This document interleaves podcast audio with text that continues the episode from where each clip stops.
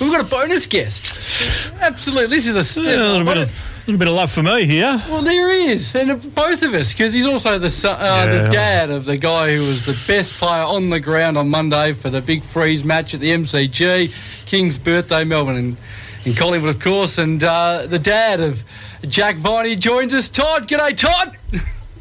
Uh, g'day, Jack. G'day, Was. Hope you're well. We're fantastic. Thank you so much for joining us, mate. Um, I- we'll get to North in a, I don't know how long. I don't, I don't know, but One question you got, Jack. Okay. Tell us about Jack's game, mate, and how proud of you was it? Because it was enormous for Melbourne on, on Monday. Yeah, no, he obviously played well. He ended up with the Neale Daniher medal, which is, I know, something he holds very dear to him. He's had a, you know, known Neil for a long period of time through my connection with Neale and the Melbourne Football Club connection. So, you know, Neale's inspired not only the Melbourne Footy Club but Collingwood and all the AFL people. So, I think he felt something special about playing in that game, and he uh, he certainly played well, and it was great to see. Uh, it was my first game seeing a Melbourne game this year, so it was good to see a good game, full crowd, everyone with their MND beanies on. Um, so it was a good occasion. Nice to see the, the Demons win and Jack play well. Titus was here. Um, do you, with, with Jack, do you still, I know because you're around a lot of other footballers, do you still get sort of inspired or do you still sort of have those proud moments about the way he plays, even though you got, I mean, you're, you're focusing on a lot of other football? Yeah, I think you. I think uh, one of the downfalls of being in football, um, in my role now and where it's been, is that you can become a little bit blasé about, you know, appreciating the the moments where your your son's playing footy and um, uh, you you know just take it as part of the course, but it's obviously something special to see your son running around, um, you know, playing really good footy. So I'm trying to really appreciate the moment a bit more, you know, stop and smell the roses. But I think as as a father in the industry, you sometimes can become a little bit blasé about it. Well, from us, he is, he special lady. He's playing some ripping football. Um, we get on to North, though, um, how, well, how are you? Um, and the club seems to have settled a little bit, and it's it's trans, trans, translating on the field. Yeah, no, it's been uh, you know a really tough year for the the club um, the Hawthorn investigation, um, which involved Alastair right from the start of the his journey at the Kangaroos. You know, the players uh, and staff uh, and members have found it a difficult period of time the last three or four years. You know, they haven't had much much of a break. There's been lots of change in personnel and looking for a bit of a change of luck, and that was certainly the, the feeling when they uh, managed to land Clarko. But it's been one thing after another with that, and now obviously with his taking some time away and try and rejuvenate, re-energise, uh, to come back into footy.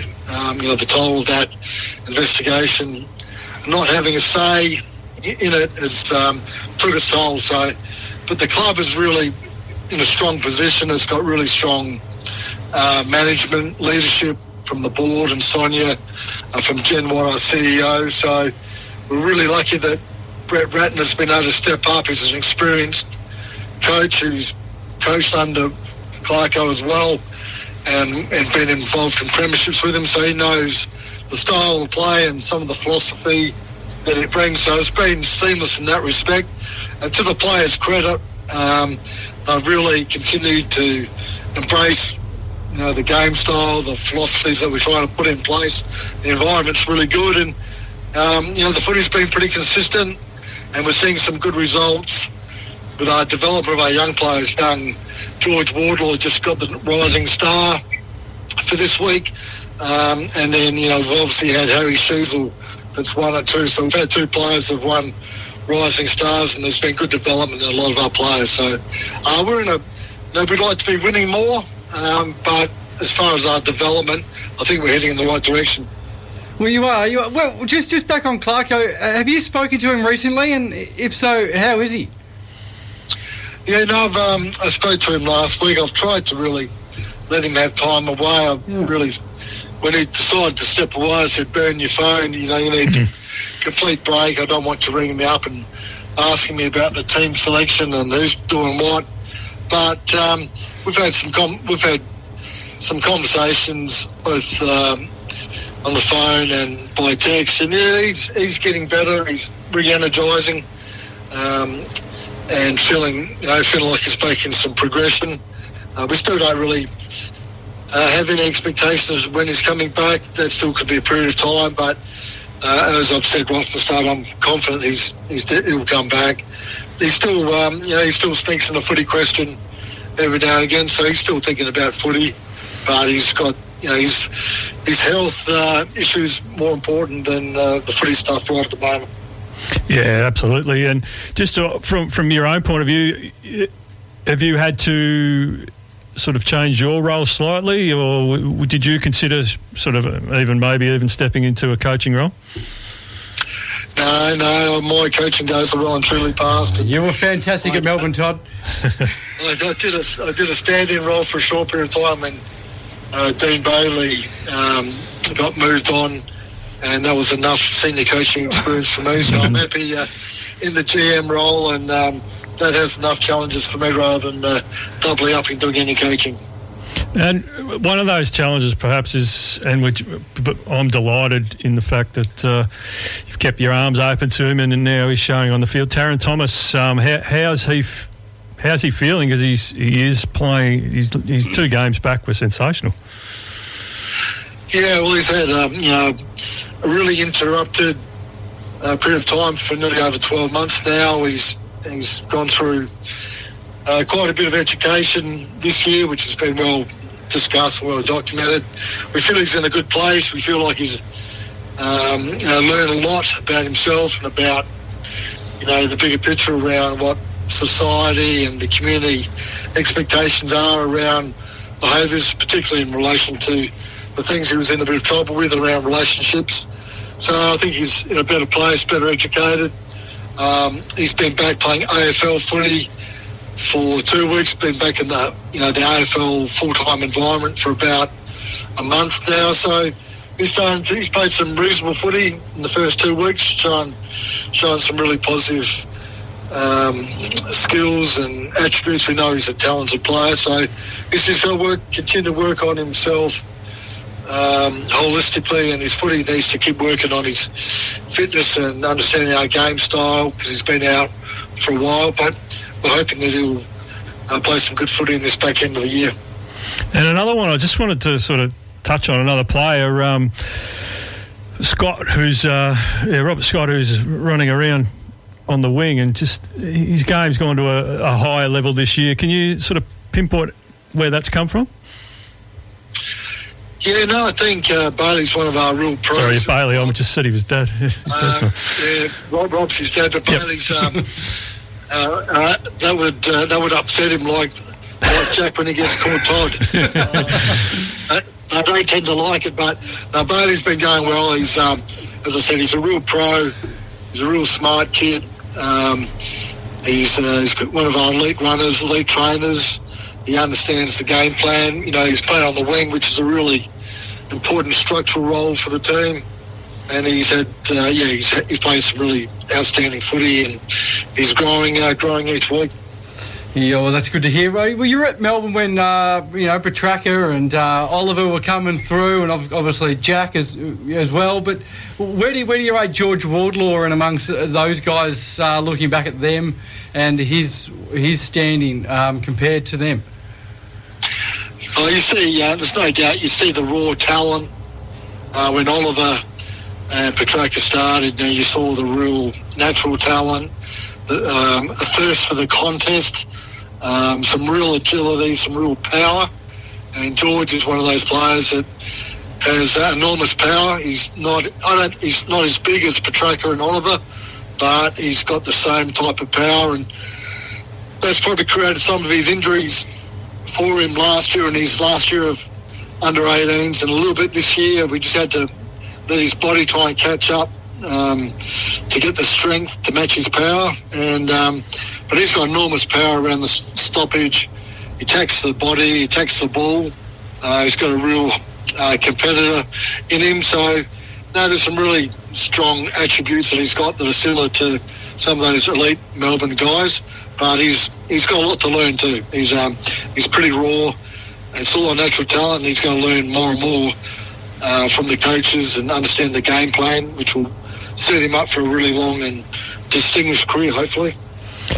Do you, do you have a favourite? I know sometimes um, coaches and uh, even presidents we've had on here have named their little favourite. You got a favourite that's sort of running around at North at the moment that's, that's coming along? No, no, I think that'd be like naming your favourite child. We've all got one, Todd. I know, probably deep down you might have, but uh, no, no, um, I just, uh, I'm loving the, I'm loving the guys at the footy club. They've really got a you know, thirst for improvement. They've had a, um, some of them are coming into the AFL system straight up, and so there's been some challenges for them in their first year. They've already experienced um, some stuff, and AFL footy is about being resilient. You know, you need to be resilient to have a good career and a long career in AFL footy. You're going to get challenged somewhere along the line with um, injuries and things that don't go to plan. So already Wardlaw and Sheezel and Brayden George and a few of these guys playing their first year are experiencing some of that. But, you know, some of the guys have been there for a period of time of experiencing drama for the third or fourth time. So, um, you know, I'm really proud of how they're handling the handling the environment at the moment. They're driving an, an environment which is they're all trying to get better, and eventually they'll come out the other side like Melbourne did, and um, and then you sit back with success and you think, well, that's been a hell of a ride, hell of a journey, and you talk about fulfilment. And when you've been down the bottom like North have for a couple of years, and you get to the top, you go, yeah, well, that was a journey, and that's something you can tell your grandkids about. Well, that's right. That's that's Absolutely. what, that's what I did. It was uh, Todd. That's what we. I mean, you'd, you'd experienced the same thing. But uh, tell us, you, what measures have we made to uh, to not do the uh, interchange cap again? Have we uh, we decided to count them this uh, from now on. Yeah, no, we've got uh, we've got the mathematician teachers coming in. Uh, we're slightly working on our on our counting, but no, unfortunately, unfortunately, that's just um, you know it was a perfect um, storm of circumstance that happened all all at once in a really tight game. We um, yeah, we just didn't get it quite right. We take full responsibility as a as a whole footy department. We're not blaming one person or another. It, it was a whole department thing. You know, players were coming off the wrong time. We didn't get it quite right up in the box. We didn't get it right on the in the bench. So we put things in place that we think were really well placed that we don't think will happen again. Um, but you know, mistakes happen, and we'll uh, we either win or we learn, and that was just another learning experience for us as a club. Oh, well, that's that's what I love that attitude. You win or learn. Um, and you got the big game on uh, on Sunday against the Bulldogs, home game, Marvel Stadium, four o'clock or four thirty start. Um, what can we expect? Another really competitive performance.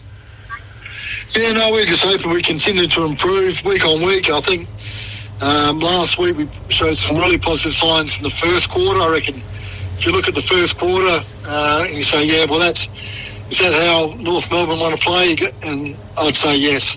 Mm. We were really good at the contest. We played a front front half game. We just didn't probably get it on the scoreboard enough, and then we ran out of steam a bit. Uh, GWS were a bit too strong over the whole four quarters. But we're playing the Bulldogs. They've lost a few in the last few weeks, but uh, they're a team that if you let them play the way they want to play, they can really uh, keep the ball off you and you, you do a lot of chasing. So we're hoping that we can uh, continue to improve and be right in the game uh, late in the late in the game like we have in you know quite a few of the games this year, and hopefully we've put a few things about learning to win in tight games, and hopefully we get a chance to put that in practice again on the weekend. Yeah.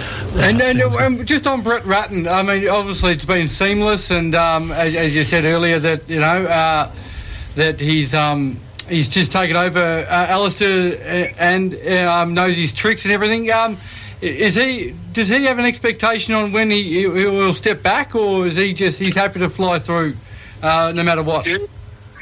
No, he's he's happy just to um, to keep the seat warm for as long as it long as it takes. Um, he understands that you know um, he's just going to do the best possible job for us. Um, he, do, he said he'd do it for Clarko, he'd do it for the club. Um, so he's happy, whether it be another week or another six months, he's happy just to continue to do it uh, until Clarko comes back. Well, we hope so, because otherwise Monkey will have to do it, and we Well, might. he's, put his, uh, he's put his name up, Monkey. He was, he was disappointed that Rat's got it. thought, thought he could have added something. No, he's a good man. Yes. He's even put his, his name tag on Clarko's office just in case. Doesn't surprise me. Should, as you should. Hey, Todd, we'll leave it there, buddy. Uh, thank you so much for joining us uh, at such late notice, mate. Uh, really appreciate it and hopefully have a, a great weekend. Thanks, Todd. No worries, guys. Have a good one. You're Thanks, a good mate. man. Todd Viney, uh, the General Manager of Football at North Melbourne.